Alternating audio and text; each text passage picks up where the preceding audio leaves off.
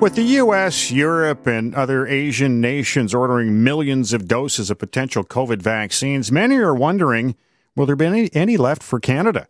Hello and welcome to the Unpublished Cafe. I'm Ed Hand. The federal government announced earlier this week that it had signed two deals to secure several million doses from Pfizer Canada and Moderna. But what had many scratching their heads was what can what took Canada so long? The U.S. had long lined it up, uh, as well as Britain and several other European countries. Now, any potential vaccine for COVID will still have to be approved by Health Canada. Now, Canada has loaded up on equipment such as needles and alcohol swabs, but they're really of no use without a proven vaccine. Tania Watts is a PhD professor and associate chair of the postdoctoral program at the University of Toronto's Department of Immuno- Immuno- Immunology, and she joins us now. And Tania, what took Canada so long? Well, I would actually say it's actually a remarkably fast decision because they're actually everybody who's buying vaccines now is taking a gamble that the phase three trials are going to be okay. Nobody can give anyone a vaccine so, until we've had phase three trials that show two things safety in a larger group of people in the phase one, two safety trials, as well as efficacy, which means protection of the people who got the vaccine from the infection compared to people who didn't. So the papers on the phase one, two trials actually came out um, the first papers started coming out mid July, and in fact, one of them, the um, um, the Moderna, has been published. The Pfizer uh, vaccine that we've apparently signing a contract for is actually still in an online, unpeer reviewed format. So the government's actually trying to look at the data as it comes out and make an educated guess as to what will be a good vaccine. So you know, they're still taking a gamble, but they were somewhat prudent to wait for the phase one, two trials to show that those um, vaccines induce a good immune response and they're not toxic, at least in the 45 mm-hmm. people that were tested in phase one, two. So I think actually a decision from mid July papers coming out till August 8th decision isn't bad. They had to consult the experts look at the data and and take a gamble that these um, vaccines are going to work in phase three. So does that mean the U.S. and European nations, et cetera, are maybe jumping the gun a little bit? Then they should have. Well, they they made their announcement earlier, mm-hmm. and at that point they weren't phase one, two trials. They were only animal models. I think most of the immunologists looking at the plans feel that these many candidates out there, but the front runners all seem logical. And so it has been um, so far good news in terms of inducing an immune response and um, acceptable uh, levels of reaction to the vaccine. But, you know, I don't know, I'm not privy to the uh, conversations that went mm-hmm. on behind the scenes either. But I do think that I'm really pleased that we actually apparently do have a contract with some vaccines now. We don't know how many or when. Um, so the manufacturers have also been taking a risk, starting to manufacture a vaccine before it's got any approval. For approval, each of the health authorities, in Canada's case, Health Canada, is going to have to look at phase three data and, and also safety data and decide whether it's safe enough and efficacious enough to warrant immunizing people. Now, in terms of we finding a vaccine that actually is what what, what you need, uh, do we have manufacturing in this country that's going to be able to mass produce it enough quickly enough?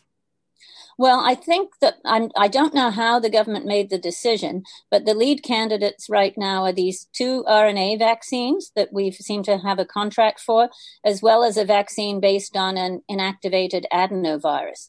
And it's easier to mass produce the RNA vaccine, so I suspect that's something to do with the decision. Although there's never been a licensed RNA vaccine in human, um, companies have been working on developing cancer vaccines on RNA for a while. So there's been phase one, two trials before. So I think they probably chose that because manufacturing is easier. But I'm not aware that we have the capabilities in Canada. Um, so the question is, are we going to be doing manufacturing in Canada, or are we going to be relying on the international producers? And I think I'm not privy to the details of that that contract. No, I, I, in, in, terms of waiting too long to get a, a, vaccine for, for Canadians, there's a bit of a, I guess, an economic potential economic impact for that. You know, when we when we look at the U.S., we've got the border closed with with the U.S. right now, and a lot of the pretty well almost every border is closed to the U.S. right now due to the pandemic. If can, Canada and Canadians can't get immunized along with everybody else, it could hold us back as they can't move around, much like Americans can't move around now. Well, I think when you say the border is closed, it's not closed to essential well, goods yeah. and services. And um, I understand if we have a contract, I expect us to get the vaccine. Um, we're hearing that they can make um, a billion, 1.3 billion doses of these RNA vaccines. So even though the US has signed up for 500 million doses, I, I think if we have a contract, there will be sufficient for Canada. What I don't know is how quickly over the next year they'll be produced. So my guess is there's going to have to be prioritization as we get batches of vaccines. I imagine that healthcare workers um, are going to be a priority and then the most vulnerable groups before the general public. Tania Watts is joining us in the Unpublished Cafe, PhD professor, associate chair of the postdoctoral program at the University of Toronto's Department of Immunology. And, you know, in reading about uh, the, the, potential vaccines and, and, you know, if we do have that risk that it might work, how do you balance a vaccine that doesn't work opposed to waiting for one that does? Well, if it doesn't work, it won't be used. So mm-hmm. there is a slight gamble there. I mean, I'm all the vaccines that have got through phase one, two trials have shown neutralizing antibodies. A neutralizing antibody is an antibody that binds to the virus so it can't get into cells. So we know, at least in the short term, the length of time of the phase one, two study, all the leading vaccine candidates can induce similar levels of these antibodies to someone who's recovered from infection, meaning that they obviously handled um, the mm-hmm. virus with their immunity. So I think we're pretty optimistic that they will have some effect in the short term.